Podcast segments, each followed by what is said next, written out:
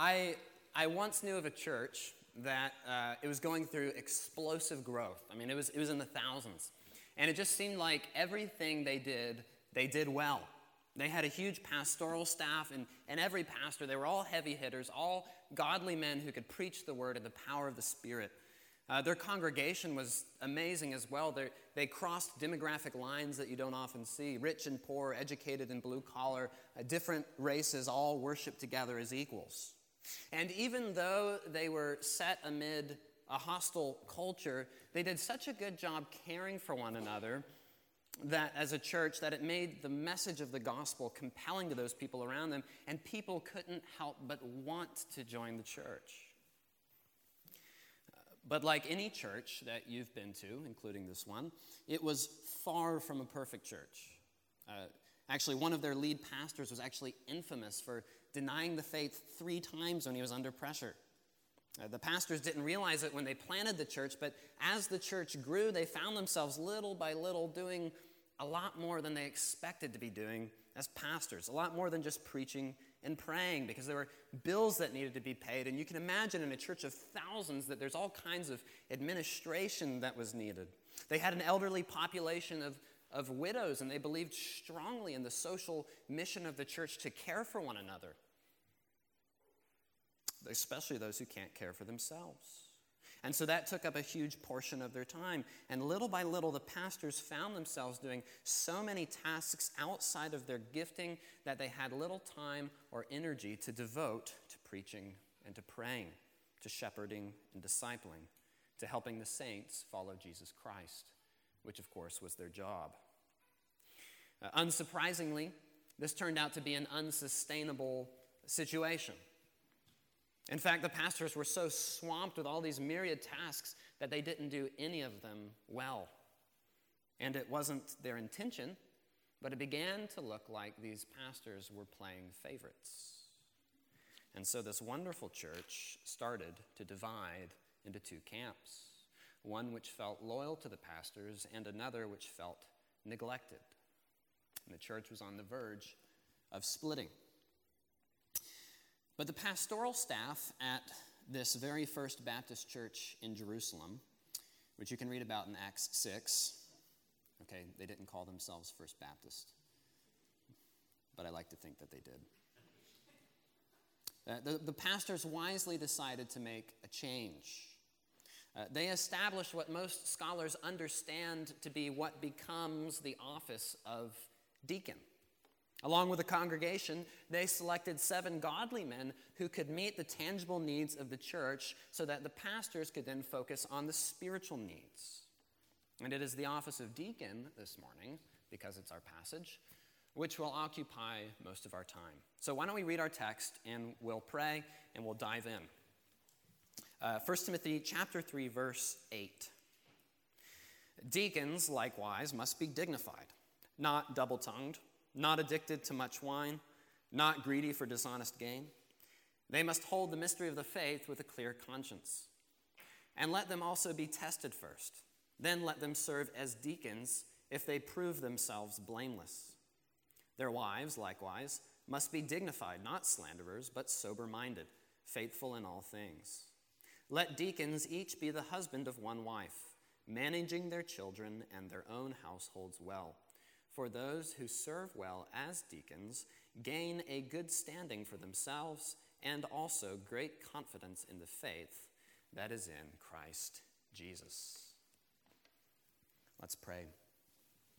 Our Heavenly Father, we thank you for this gift of your word. We thank you that it nourishes us, that it uh, helps conform us to the image of your Son. Lord, we, we thank you that we can't live on bread alone, but that every word which you speak to us is life giving. Lord, we praise you for this. I ask this morning that as we look through your word together, you would bless the preaching of your word to your own glory, to the edification of your saints, and to the conviction of all uh, who have not yet turned to you. Lord, we thank you for this time together, and we just pray that you'd be glorified among us. Encourage our hearts. Help us to love you so that we can love those around us. In Jesus' name we pray. Amen. Uh, well, as we begin discussing these qualifications, we should probably keep in mind that this is not uh, simply a list that popped out of nowhere. Uh, this rather is part of a larger argument which the Apostle Paul is making to Timothy. And I don't know if it's still up here.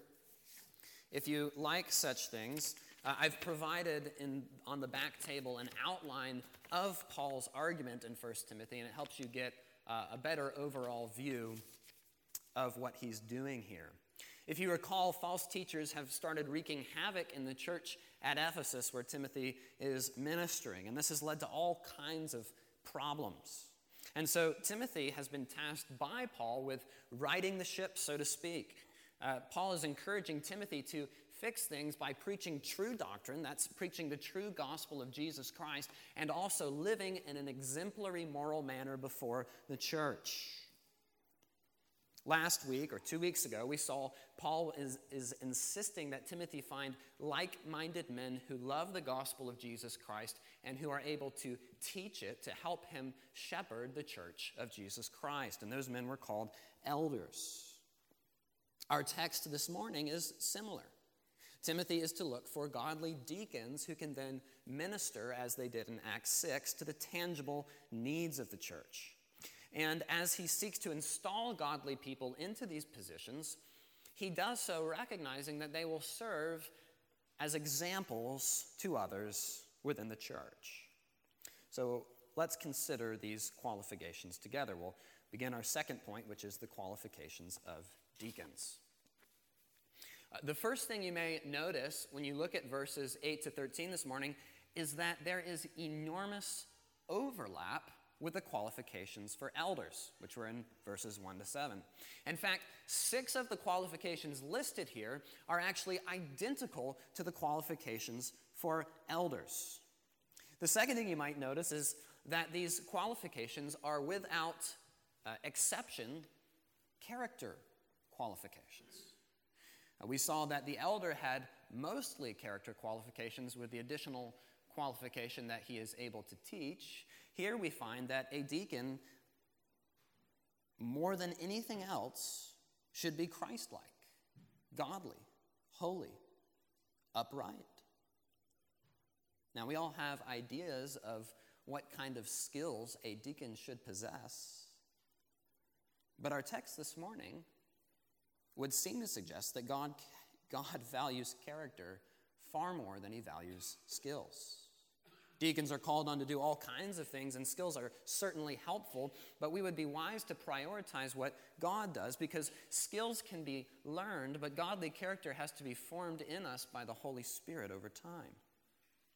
You see, if we focus on godly character, then when people serve the church, it glorifies God.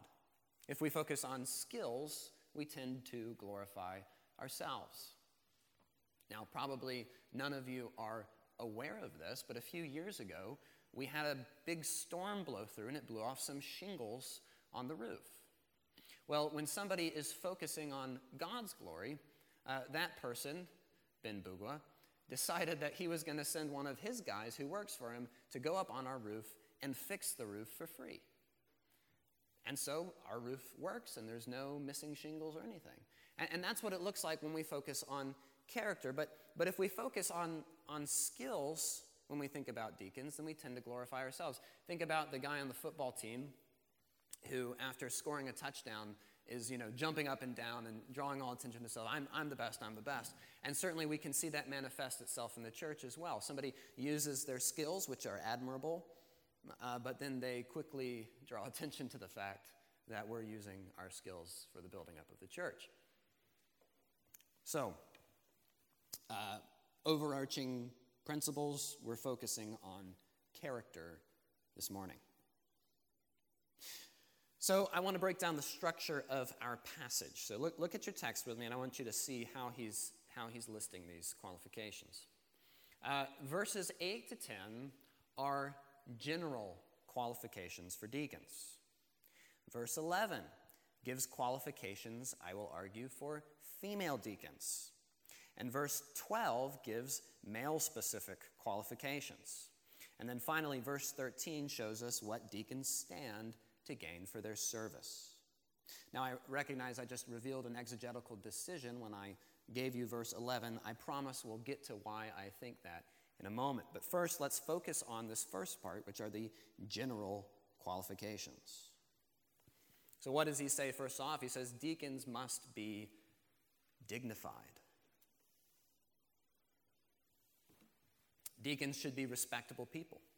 They're not perfect people, they're not sinless, but they stand out as particularly respectable or dignified people.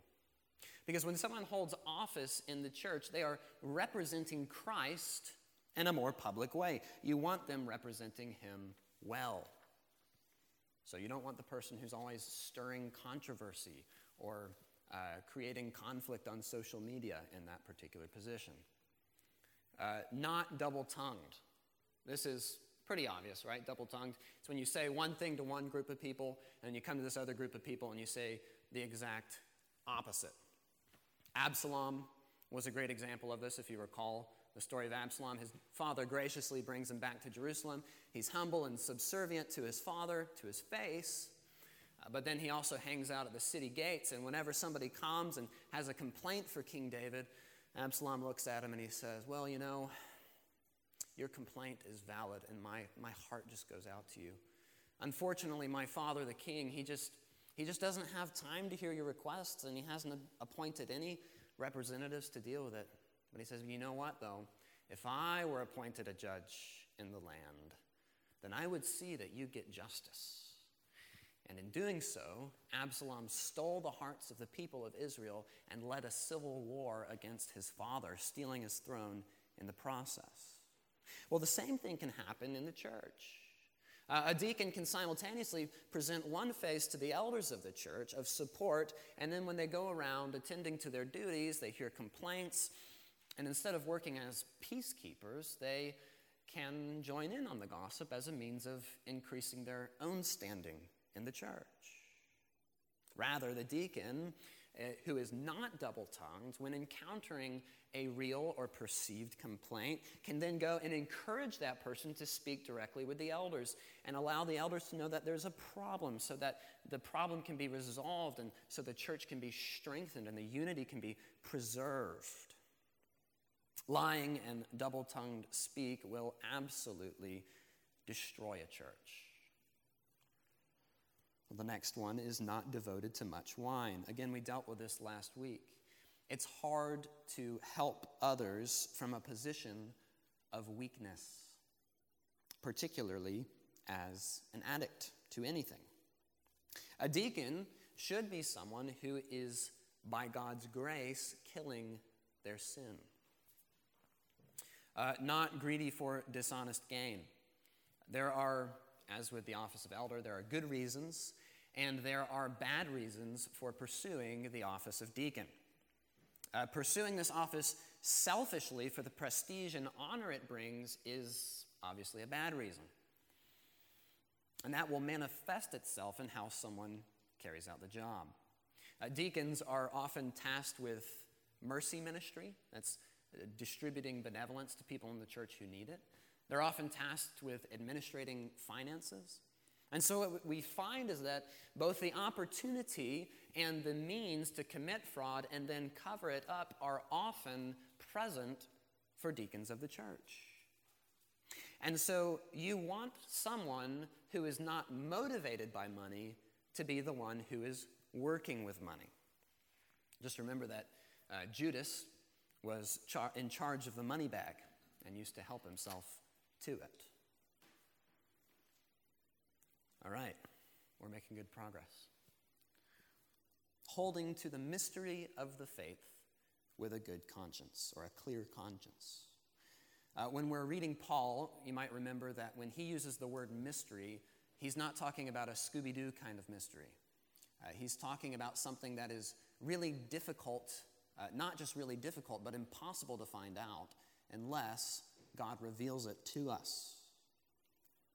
And so it is when we come to the gospel of Jesus Christ, we have come to the mystery of the faith revealed to us in Christ Himself. And so, to put this in words, uh, other words rather, a deacon must be a good theologian. They must know the gospel and understand the implications of the gospel. They may not be able to teach it well, but they should have a firm grasp of the faith, and that, that faith should have gripped their hearts.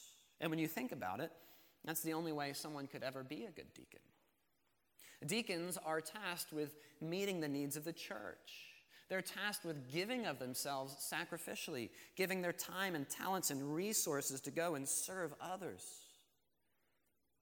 And of course, that appeals to many people in this world to go and serve others, so long as there are eyes watching them do it. But you see, the deacon of the church is regularly serving others in the church and not seeking the applause of men. Because most of a deacon's work is felt, it isn't seen. They work behind the scenes, they serve out of the spotlight, and their work is felt, but it isn't seen. They're okay with not receiving the glory because they know that their Heavenly Father smiles on their service and He will reward them greatly.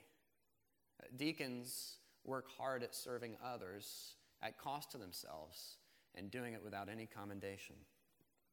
Now, I don't know about you, but that sounds like a job to me that no one wants. Unless, unless that person, brothers and sisters, has been touched by the gospel of Jesus Christ. Unless that person has felt the weight of his sin, unless she knows her guilt before God and the judgment she deserves for rejecting his good design and engaging in sin. Now, he knows that there's no amount of service he could ever do to atone for his rebellion against a holy God, and that if left to our own devices, we would all be objects of God's wrath for eternity in hell. And yet, a deacon also knows the good news of the gospel that he or she is not under the wrath of God. Because Jesus Christ, the infinite God, humbled himself, taking on the form of a servant he came not to be served, but to serve and to give his life as a ransom for many, a payment to free us from the guilt and the power of sin.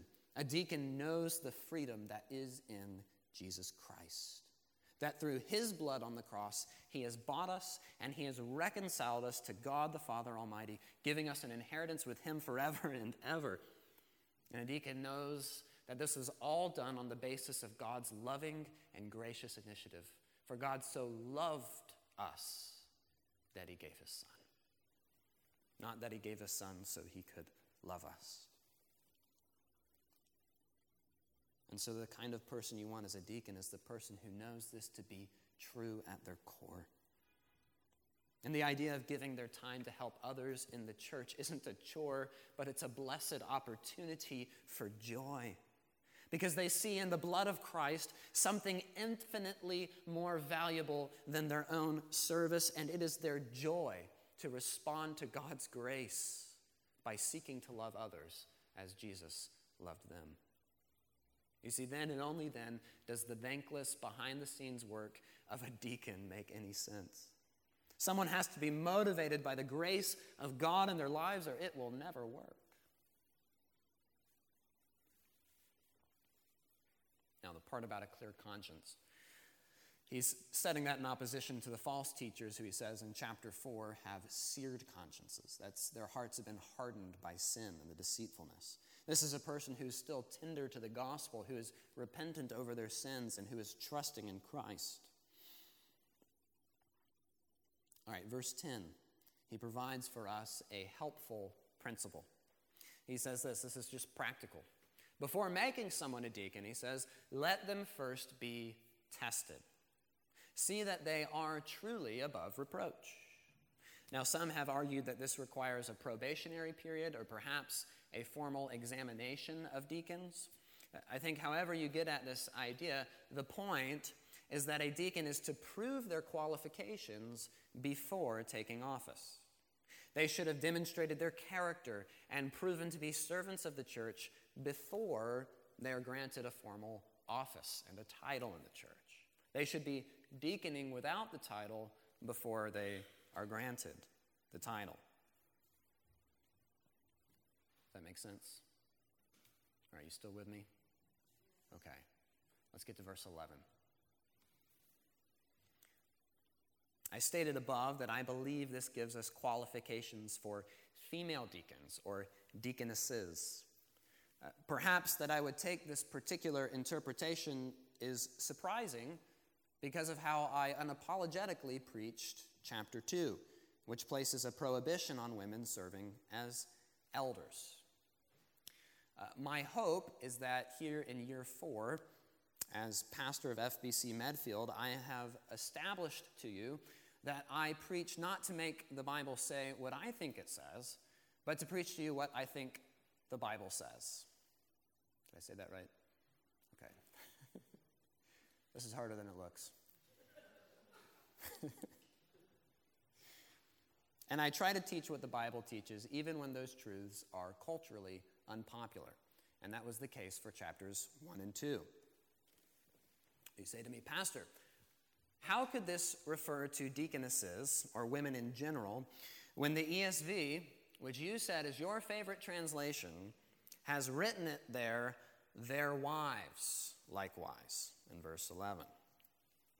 Well, I'll simply ask you to look at your Bible and you'll see that there's a footnote present. And if you follow that footnote, you'll see that it says, or women likewise. And the reason is that because these are translations of an original Greek text. And in the Greek, the word gunaikos can refer to women or it can refer to wives. And you have to make a decision based on context which one it means. Now, I'll also note that the possessive pronoun there, there, which the ESV provides, is not in the original Greek. All it has there is the word for women. And so I think that the plain reading of this text is women and not the wives of deacons. Uh, I don't want to spend too much time on this, but I'll give you the reasons why. And I'll admit that many good pastors and scholars who I admire sit on both sides of this debate. And I'll note that there are good arguments for either translation here, but I think the argument for translating this as women and not wives is more compelling. Uh, so, again, I'm going to condense the argument, but if you have any questions, I'm obviously happy to talk about this. Uh, first, we saw that the pro- prohibition in chapter 2 referred to a prohibition on the office of elder. Uh, that is, a woman is never to teach or exercise authority over a man. That's an elder role. The role of deacon is as a servant or assistant to the elders. A deacon does not teach or exercise authority. Uh, the scripture many times tells us as the church to submit to elders, it never tells us to submit to deacons. Secondly, it would seem strange that uh, the elders who exercise oversight over the church, when you look at their qualifications, uh, you're not to look at their wives. But the deacons who serve under the elders would have an additional qualification that the elders don't have, which is the case if you translate this as their wives. now, if you consider church history, uh, you don't find female elders in any meaningful way until the 20th century under the influence of feminism. The scriptures are just too clear on that point. Uh, female deacons, however, or deaconesses, show up in the very first centuries of the church, and I would argue at the very beginning of the church, and even in the Bible. If you turn to Romans chapter 16, verse 1, you'll read that Phoebe there is referred to as a deacon of the church and Cenchreae. Now, if you look at your ESV, it will say a servant of the church with a footnote that says, or deaconess of the church. And uh, that's because the word for uh, deacon can mean either servant or the official office of deacon in the church. And uh, again, I have reasons that I think uh, I think it should be translated deaconess there. So, as I mentioned, deaconess show up at, deaconesses show up in the very first centuries of the church, and they were tasked as servants of the church to minister to the needs of women in a way that might have been inappropriate for men to do. Uh, they have historically provided incredible value and service to the church. Now, if you disagree with me on this point, that's fine. You're free to do that. Uh, this is not a hill I'm going to die on, this is a secondary issue. But I do think this is what the text is teaching. And if you go and read another translation, the New American Standard, which is another great one, that's actually the translation they take. I'm not alone in this. And so, this is the position that I will advocate for at the church. So, what does he say of deaconesses here? Well, he says that, that they must be dignified and respectable. They must not be slanderous, so they're not supposed to be gossips. That also rips the church apart. Uh, they are to be sober minded, as are the elders. They see things as they are. And they should be faithful in all things, both in the church and outside of the church. They should be trustworthy women, already proving their worth to the church and their faithfulness to Jesus Christ. Christ has gifted men and women with unique and valuable contributions to serve the church, and I think the office of deacon is one of the ways that women can do that. And so we continue. And verse 12 switches to male specific qualifications. Like elders, male deacons are called to lead their homes. They must be one women men, which means they're faithful to a single wife. And they should be managing their own household and children well as examples to the flock. Remember, last week we talked about uh, how the home is a microcosm of the church. And so, someone who manages his household well can then be trusted to take on greater responsibilities at the church. Finally, we turn to verse 13. And Paul here is going to explain to us the uh, two of what are probably many benefits for serving as a deacon. First, he says, they win for themselves a good standing. Uh, their service to the church grants for them a good standing uh, a dignified and reverent standing before the church who appreciates their service, but also recognition from Jesus Christ. You see, if one cannot even give a glass of water in Christ's name without receiving their reward from their Father, uh, how can someone deacon and continuously serve the church without also being rewarded? Now, of course, a deacon does not seek out the position for these good standings and rewards, but it naturally comes with their selfless service. Uh, the second thing he says they receive is much confidence in the faith that is in Christ Jesus. What does he mean by that? Well, I think the general idea is that the deacon is strengthened in their faith. Uh, Jesus, of course, says that the world will know you're my disciples by the way you love one another. Well, deacons are the hands and the feet of the church. They are the gospel personified. They are on the cutting edge of showing Christ's sacrificial love to others in tangible ways.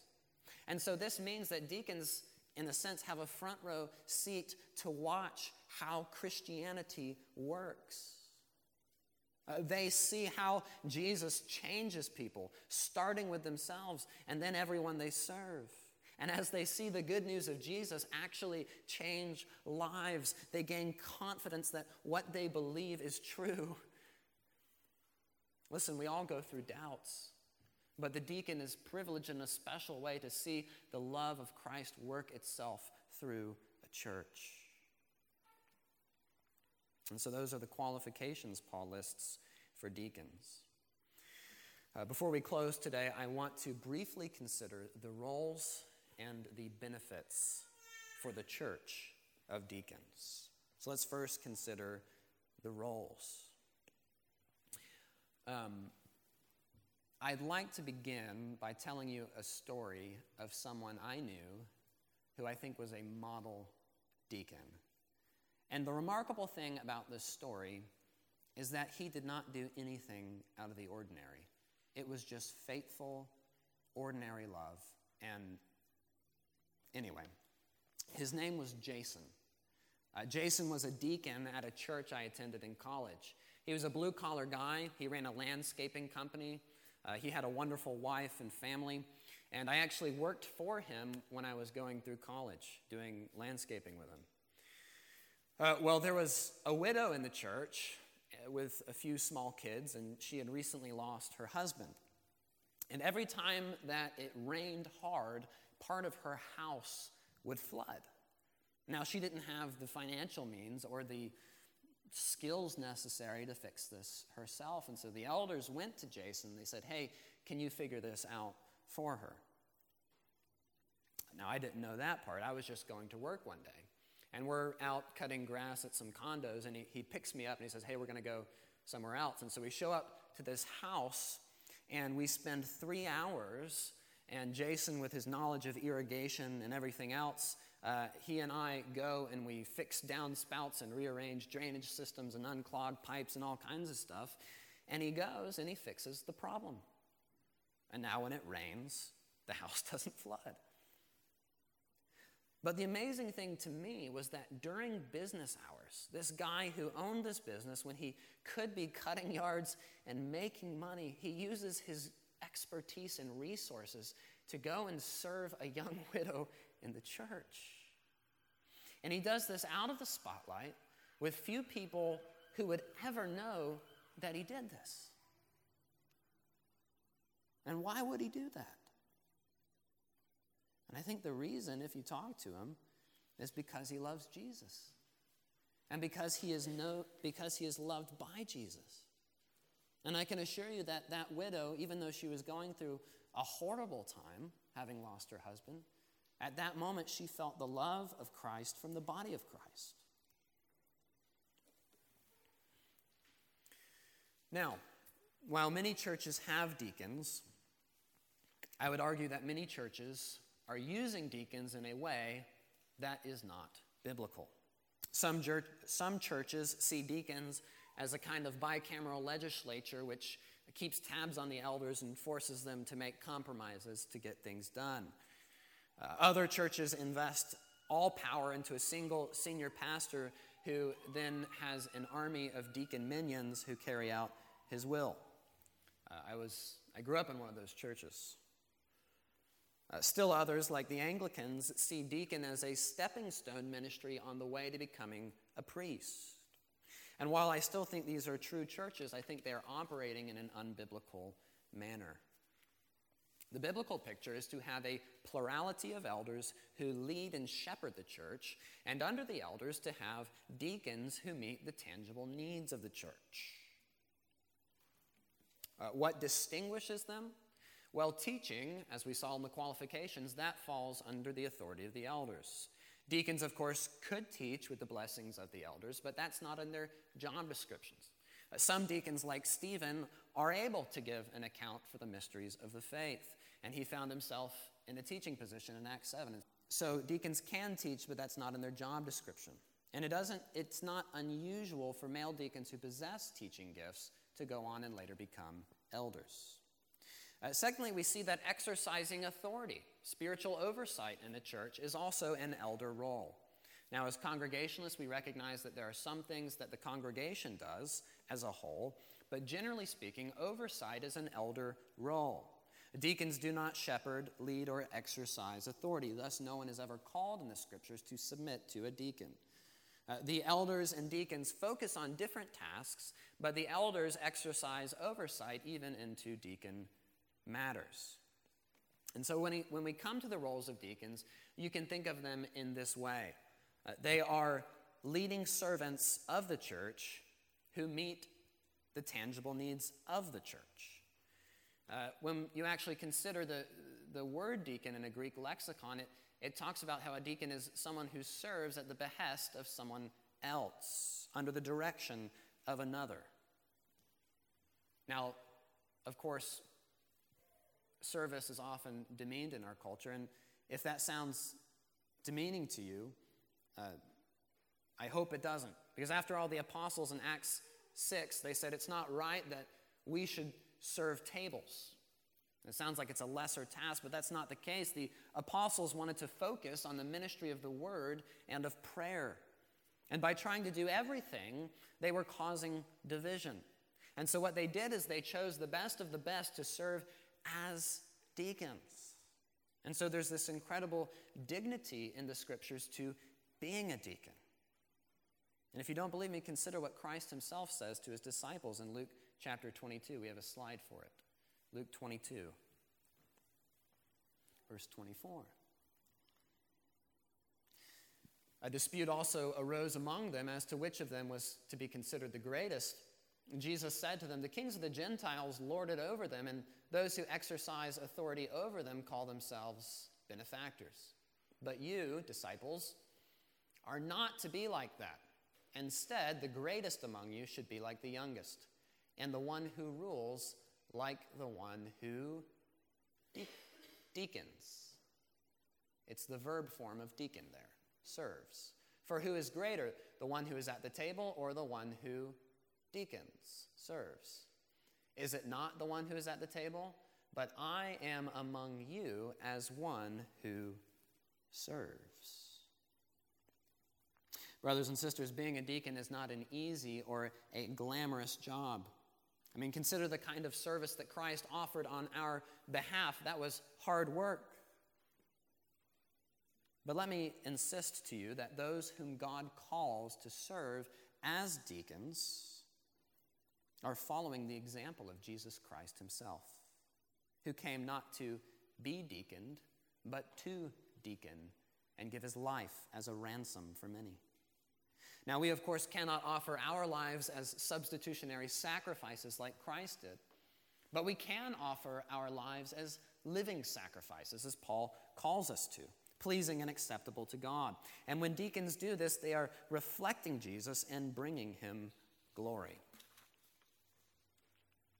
So let's close by just considering the benefits that deacons bring to a church. I mentioned this earlier, but deacons preserve and promote the unity of a church. We saw that in Acts 6. The church was being ripped apart, and the deacons wisely fixed the conflict that was causing the division. Uh, now, deacons, because they serve the church and because they work closely with the elders, they're able to work as informal mediators. And so, if there is a problem in the church, they're able to work between congregation and elders to fix the problem in a way that the elders might not even be aware of. And that preserves unity. Uh, secondly, of course, there is a social implication of the gospel in the church. The church is called to love one another in tangible ways. In Acts 6, we saw that the problem was these widows who could not take care of themselves were getting neglected in the distribution of food. And we see that in the church there are all kinds of practical problems and needs which arise, and the deacons are the ones who go and meet those needs. Thirdly, when deacons serve well, it frees up the elders to do their jobs well. Uh, I know there's the old joke that a pastor works once a week, uh, but I can tell you that preaching and teaching and shepherding and leading and discipling and evangelizing and preparing all kinds of stuff for the church takes up quite a bit of time. And when elders are able to devote themselves to those things, everyone in the church benefits. If you know me, you know that you really don't want me setting up a sound system or managing general contractors or dealing with church software, all of which I've done, but all of which I am woefully underqualified to do. And when I'm working on those things, it means I don't have the time to visit or pray with people or prepare or love the church as a shepherd. And so what we find is that deacons, as they did in Acts 6, free up the elders to do their job. We mentioned, fourthly, earlier, that deacons demonstrate in a profound way the love of Christ as he came to serve others. Their self sacrificial service builds up the church and is a witness to the love of Christ. Fifth, related to that benefit, it is through the efforts of deacons that God is glorified. Uh, you see, serving your brothers and sisters without expectation of anything in return is an act of holy faith. Do you see how that works? Serving others without expectation of return means that I really do believe that I've already received so much more from Jesus Christ. And I know that God is keeping count of my efforts. It means I'm trusting in God's appreciation more than the appreciation of those around me. Finally, lastly, I'm actually almost done. Last one. You ready? All right. Finally, When deacons serve well, they help the church to thrive.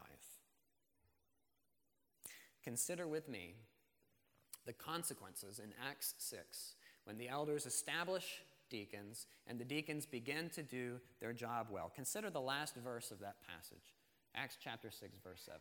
Look at what happens because of the deacons. The word of God spread. The number of disciples in Jerusalem increased rapidly. And even a large number of priests became obedient to the faith. Brothers and sisters, the church became even more effective because of the selfless service of deacons. And this should not surprise us because over and over the New Testament presents the church as a, as a body with many members. And so the deacons are there to help people serve the church with the gifts that God has given them. And they're there to help the elders serve the church with the gifts that God has given them. And we saw this, of course, in Ephesians 4, and we'll close with this. He says this rather speaking the truth in love, we will grow to become, in every respect, the mature body of Him who is the head, that is Christ. From Him, the whole body, joined and held together by every supporting ligament, grows and builds itself up in love as each part does its work. So, when every part of the body is working properly, I'll use the ESV here. When each part is working properly, it makes the body grow so that it builds itself in love. Uh, the office of deacon is a wonderful gift of Jesus Christ to the church. Because there are many challenges which may come up in the life of the church. And God has provided these deacons to meet those needs and conquer those challenges. Deacons have a wonderful role to play in building up the church and glorifying God and pointing others to Jesus Christ. And I'm excited for the establishment of more deacons here at our church. Let's pray.